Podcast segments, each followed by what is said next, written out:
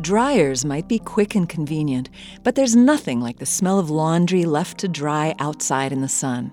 It got some chemists wondering what is that smell exactly? To find out, they gathered up cotton towels and washed them several times in extremely clean water. Then they hung them up in three places some in an empty office in the chemistry building, some on a shaded balcony, and some on a sunny balcony.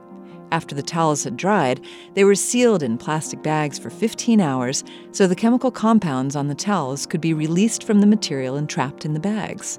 Scientists then sucked the air out and analyzed it.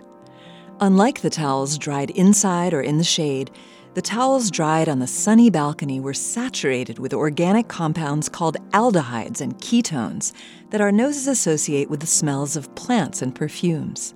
These compounds included pentanal, which is found in cardamom, octanal, which smells like citrus, and nonanal, which smells like roses.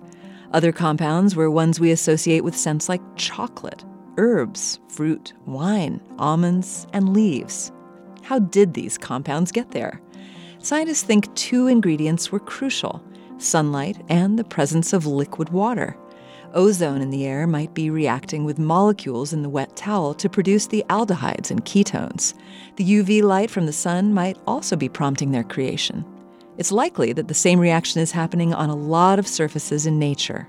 Luckily for us, we don't need to understand the chemical reactions completely to breathe them in and exhale happily.